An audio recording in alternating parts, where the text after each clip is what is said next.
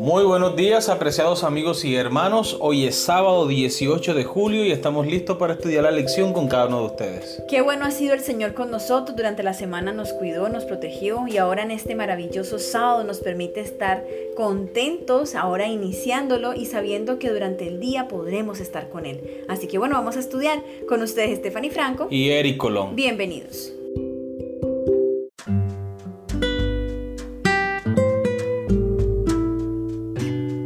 El poder de la oración, interceder por otros. El título de la lección para el día de hoy. Confesaos vuestras ofensas unos a otros y orad unos por otros para que seáis sanados. La oración eficaz del justo puede mucho. Santiago capítulo 5 versículo 16 es la cita bíblica para memorizar para esta semana. Los miembros de la iglesia del Nuevo Testamento sentían su necesidad de orar. Cuando hubieron orado, el lugar en que estaban congregados tembló y todos fueron llenos del Espíritu Santo y hablaban con denuedo la palabra de Dios. Nota, los discípulos oraron, fueron llenos del Espíritu Santo y luego hablaron la palabra de Dios con denuedo y confianza. Hubo una relación directa entre sus oraciones, el derramamiento del Espíritu Santo y la proclamación poderosa de la palabra de Dios.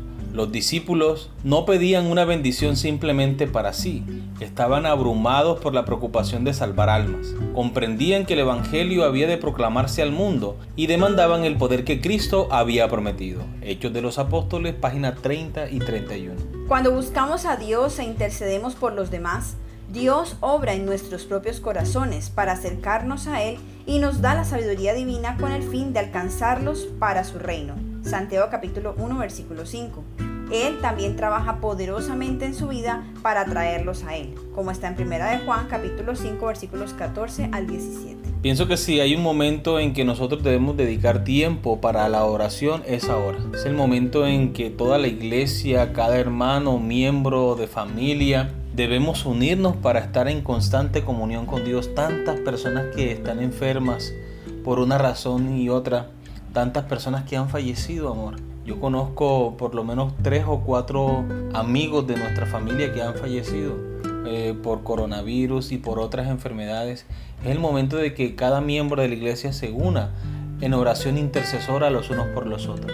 Así es importante que nosotros dediquemos tiempo, unos instantes, a dejar de pensar en nosotros para que pensemos en los demás, para que pensemos en todos aquellos que están allá afuera sufriendo, tal vez por familiares contagiados o ellos mismos puedan estar contagiados. Entonces es importante que justo ahora estemos orando tanto por ellos como por aquellos a los que nosotros le compartimos de la palabra de Dios y que deseamos que puedan escuchar y que puedan abrir su corazón ante Dios para recibirlo como un suficiente Salvador. Debemos orar por todo ese personal médico que está atendiendo las necesidades de nuestros familiares, amigos y personas de todo el mundo. Estas personas también tienen su familia, tienen sus esposas, sus hijos y están pasando situaciones difíciles.